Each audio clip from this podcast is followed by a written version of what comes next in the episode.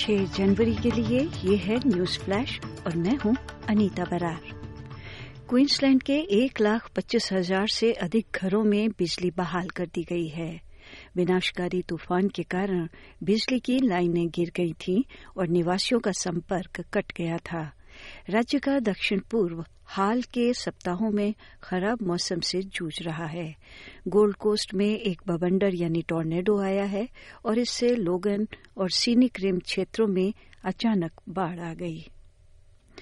Pennsylvania में एक भाषण के दौरान अमरीकी राष्ट्रपति जो बाइडेन का कहना है कि डोनाल्ड ट्रंप की 2024 की उम्मीदवारी देश के लिए गंभीर खतरा है। यूएस कैपिटल बिल्डिंग पर 2021 में हुए दंगों की तीसरी बरसी पर श्री बाइडेन ने विद्रोह में डोनाल्ड ट्रंप की भूमिका के लिए अपने पूर्ववर्ती की निंदा की है। अमरीकी विदेश मंत्री एंटनी ब्लिंकन तुर्की के शहर इस्तानबुल पहुँचे हैं। जहाँ वो क्षेत्र में अपनी राजनयिक दौरों के सप्ताह की शुरुआत में मध्य पूर्व यानी मिडल ईस्ट की स्थिति के बारे में चर्चा करने के लिए तैयार हैं।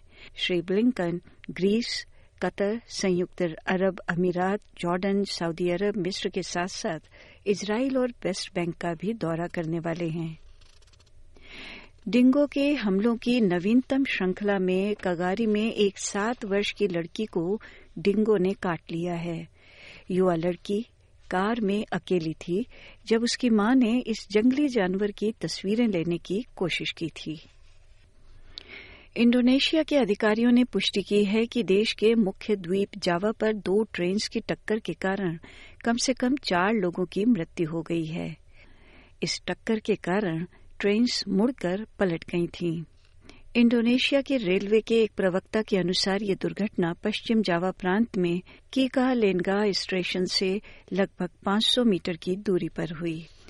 दुनिया भर में ईसाई समुदाय अपने वार्षिक कैलेंडर के सबसे महत्वपूर्ण दिनों में से एक का जश्न मना रहे हैं। आज 6 जनवरी को पूर्वी ईसाई धर्म से संबंधित लोगों के लिए ये दिन एपिफेनी के रूप में जाना जाता है। ये उस दिन को चिन्हित करता है जब यीशु मसीह को जॉर्डन नदी पर पेप्टाइज किया गया था। और भारत में एनडीटीवी से मिले समाचार के अनुसार, प्रवर्तन निदेशालय ने, यानी ईडी ने कथित तौर पर एक तृणमूल कांग्रेस नेता के समर्थकों की ओर से ईडी अधिकारियों पर किए गए हमले के बारे में कहा है कि भीड़ में 800 से 1000 लोग शामिल थे और उनका इरादा जान लेने का था। एजेंसी ने कहा कि उनके तीन अधिकारी गंभीर रूप से घायल हो गए और भीड़ में शामिल लोगों ने उनके कर्मियों के मोबाइल फ़ोन, वॉलेट और लैपटॉप सहित अन्य सामान लूट लिया। प्रवर्तन निदेशालय की एक टीम पर यह हमला पश्चिम बंगाल के 24 परगना ज़िले के संदेश खाली में कल शुक्रवार को हुआ। ये टीम केंद्रीय रिज़र्व पुलिस बल के कर्मियों के साथ कथित सार्वजनिक वितरण घोटाला मामले में तृणमूल नेता शेख शाहजहां से संबंधित तीन परिसरों की तलाशी ले रही थी। अन्य समाचारों और समुदाय के समाचारों के लिए आप हमारे फेसबुक और हमारे web page S P S dot com dot A U forward slash Hindi से जुड़े रहें। न्यूज़ फ्लैश समाप्त हुआ।